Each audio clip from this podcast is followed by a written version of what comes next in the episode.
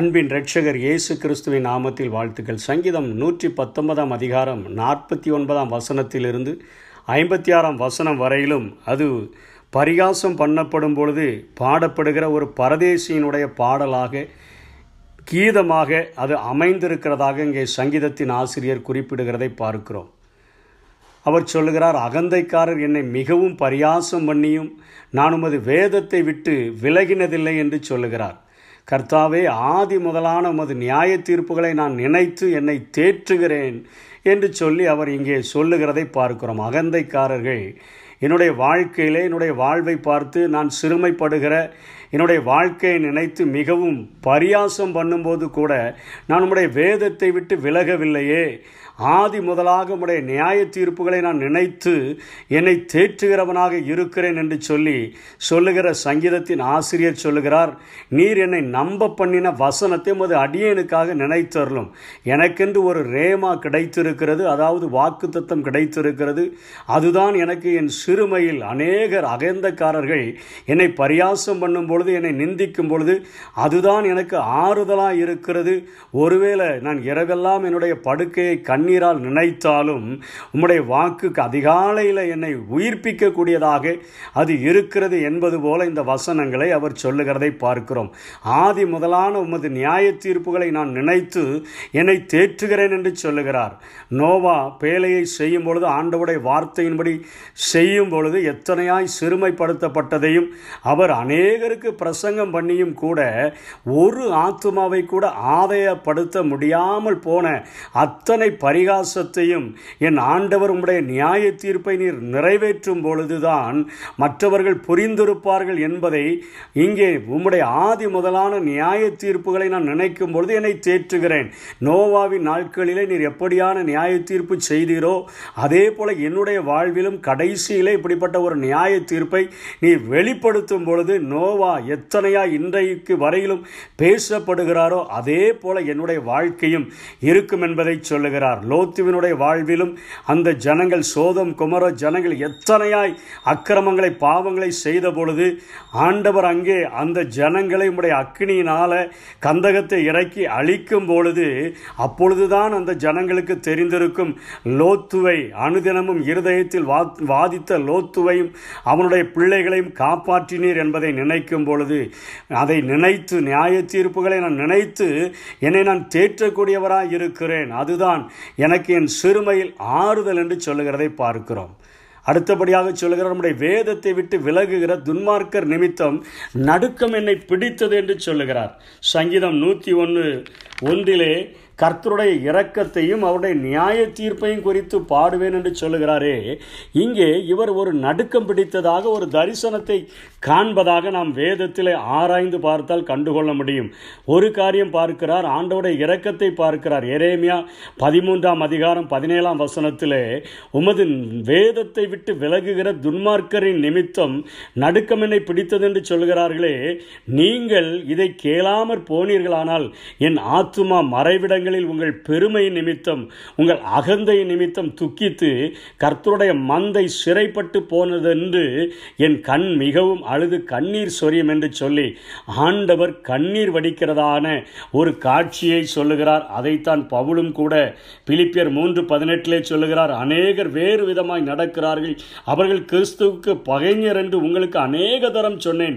இப்போதும் கண்ணீரோடு சொல்லுகிறேன். ஆண்டவருடைய ஆவியை பெற்ற பவுலுக்கு வேறு விதமாய் நடக்கிறவர்கள் அகந்தையாய் நடக்கிறவர்கள் பெருமையாய் நடக்கிறவர்களை குறித்து கண்ணீரோடு கூட பிரசங்கிக்கிறதை பார்க்கிறோம்.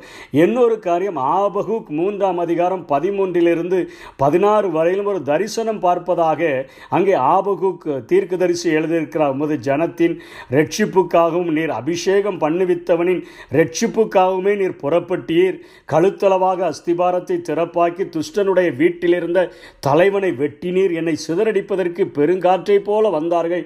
சிறுமையானவர்களை மறைவிடங்களிலே பட்சித்து அவர்களுக்கு பட்சிப்பது அவர்களுக்கு சந்தோஷமாக இருந்தது. நீர் அவனுடைய ஈட்டிகளினாலே அவனுடைய கிராமத்து அதிபதிகளை உருவ குத்தி நீர் திரளான தண்ணீர்கள் குவியலாகிய சமுத்திரத்தில் உமது குதிரைகளோடு கூட நடந்து போனீர். நான் கேட்டபொழுது என் குடல் குழம்பிற்று. என் அந்த சத்தத்துக்கு என் உதடுகள் துடித்தது என் எலும்புகளில் உக்கள் உண்டாயிற்று அது உளுத்து போனது போல பலனற்று போயிற்று.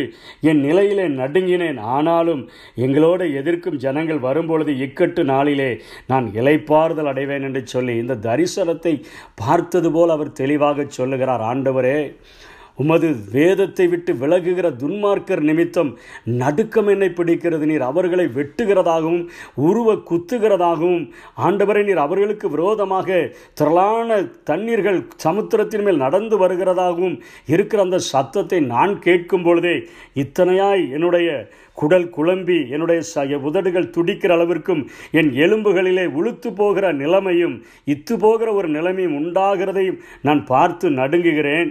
எதற்காக இப்படி செய்கிறீர்? எங்களோடு கூட எதிர்க்கும் ஜனங்கள் வரும்பொழுது இக்கட்டு நாளில் எனக்கு இலைப்பாறுதல் தரும்படியாக நீர் புறப்பட்டு வந்தீர் என்று சொல்லுகிறார். என்னுடைய வாழ்க்கையில் இன்றைக்கு சிறுமை காணப்படுகிறது.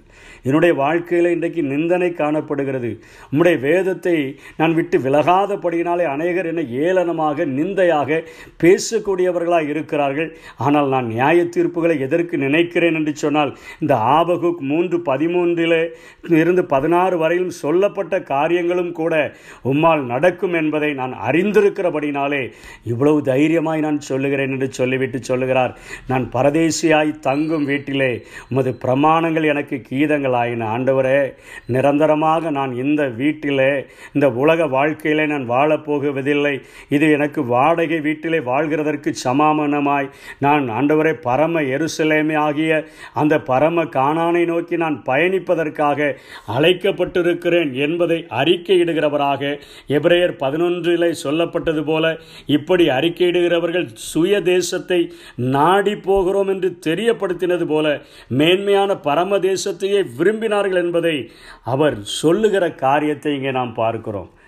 பரதேசியாய் தங்குகிற வீட்டிலே என்று சொன்னால் இந்த உலகத்தில் இந்த உலக வாழ்க்கையில் இந்த வாடகை வீட்டில் வசிக்கும் பொழுது உமது சங்கீதத்தை தான் என்னுடைய பாடலாய் நான் பாடுகிறேன் ஆண்டுகிறேன் உலக பிரகாரமான பரதேசி பாடுகிற புலம்புகிற கண்ணீரோடு கூட சொல்லுகிற வார்த்தைகள் அல்ல. நான் இப்படிப்பட்ட நிலைமையில் இருக்கும் பொழுது உம்முடைய சங்கீதங்கள் உம்முடைய பிரமாணங்கள் எனக்கு பாடல்களாக வருகின்றன.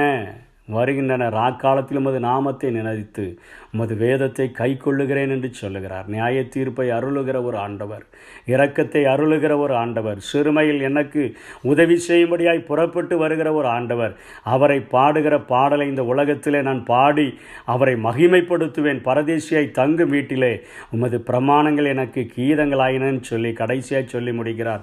நான் உமது கை கட்டளைகளை கை கொண்டபடியினால் இது எனக்கு கிடைத்தது. எது கிடைத்தது? ஒன்றியோவான் மூணு இருபத்தி ரெண்டிலே அவருடைய கற்பனைகளை நாம் கை கொண்டு அவருக்கு முன்பாக பிரியமானவைகளை செய்கிறபடியினால் நாம் வேண்டிக் கொள்ளுகிறது எதுவோ அதை அவராலே பெற்றுக்கொள்ளுகிறோம் எனக்கு வாக்குறுதினப்பட்ட காரியங்கள்? நான் அதை நினைத்து வேண்டிக் கொள்ளுகிறபடியினாலே உம்முடைய வாக்கு என்னை உயிர்ப்பிக்கிற வாக்கானது உமது அடியனுக்காக சொல்லப்பட்ட வார்த்தையானது நான் வேண்டிக் கொள்ள அத்தனை காரியங்களும் நான் பெற்றுக்கொள்ளத்தக்க கூடியதாக அவைகள் இருக்கிறது. அதை நான் பெற்றுக்கொண்டேன் அது எனக்கு கிடைத்தது என்று சொல்லுகிறார்.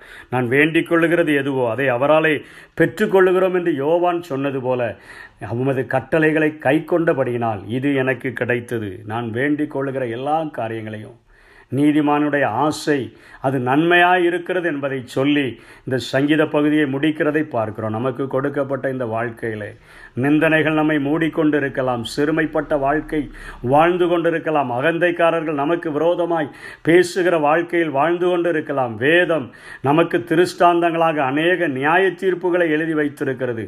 தன்னுடைய பிள்ளைகளுக்கு அவர் செய்கிற மகாபெரிய ரட்சிப்பை எழுதி வைத்திருக்கிறது. அவைகளை நினைக்கும் பொழுது நம்முடைய வாயிலே ஒரு நாம் இந்த வாடகை வீட்டிலே தங்கும் பொழுது நமக்கு பாடல்கள் அவருடைய பிரமாணங்கள் அவருடைய வசனங்கள் நமக்கு பாடல்களாக மாறக்கூடியதாக இருக்கிறது. அவருடைய வசனங்களை கை கொண்டு நடக்கிறபடியினாலே நாம் வேண்டிக் கொள்ளுகிற காரியங்களை அவர் நமக்கு ஆசீர்வாதமாக தந்து விடுகிறார் என்பதை இந்த சங்கீதக்காரன் இவரை சொல்லுகிறதை பார்க்கிறோம். இத்தகைய ஒரு விசுவாசத்தோடு கூட நமக்கு சொல்லப்பட்ட வாக்குத்தத்தங்களை அணைத்து கொண்டு அதை சுதந்திரிப்பதற்கு அவைகளை கை கொள்ளுகிறவர்கள் மாத்திரமல்ல. அவருடைய வசனத்தின்படி அவருக்கு பிரியமான நடையிலே வழிகளிலே நடந்தோம் என்று சொன்னால் நிச்சயமாக நாமும் வேண்டிக் கொள்ளுகிற காரியங்களை பெற்றுக்கொள்ள முடியும். அப்படிப்பட்ட கிருபைகளை தேவன் நமக்கு தந்தருள்வாராக. ஆமை அதை ஒருவரும் அழிந்து போகாமலே ஒருவரும் அழிந்து போகாமலே. தாயகம் வரவேண்டும் தப்பாமலே நம்ம தாயகம் வர வேண்டும்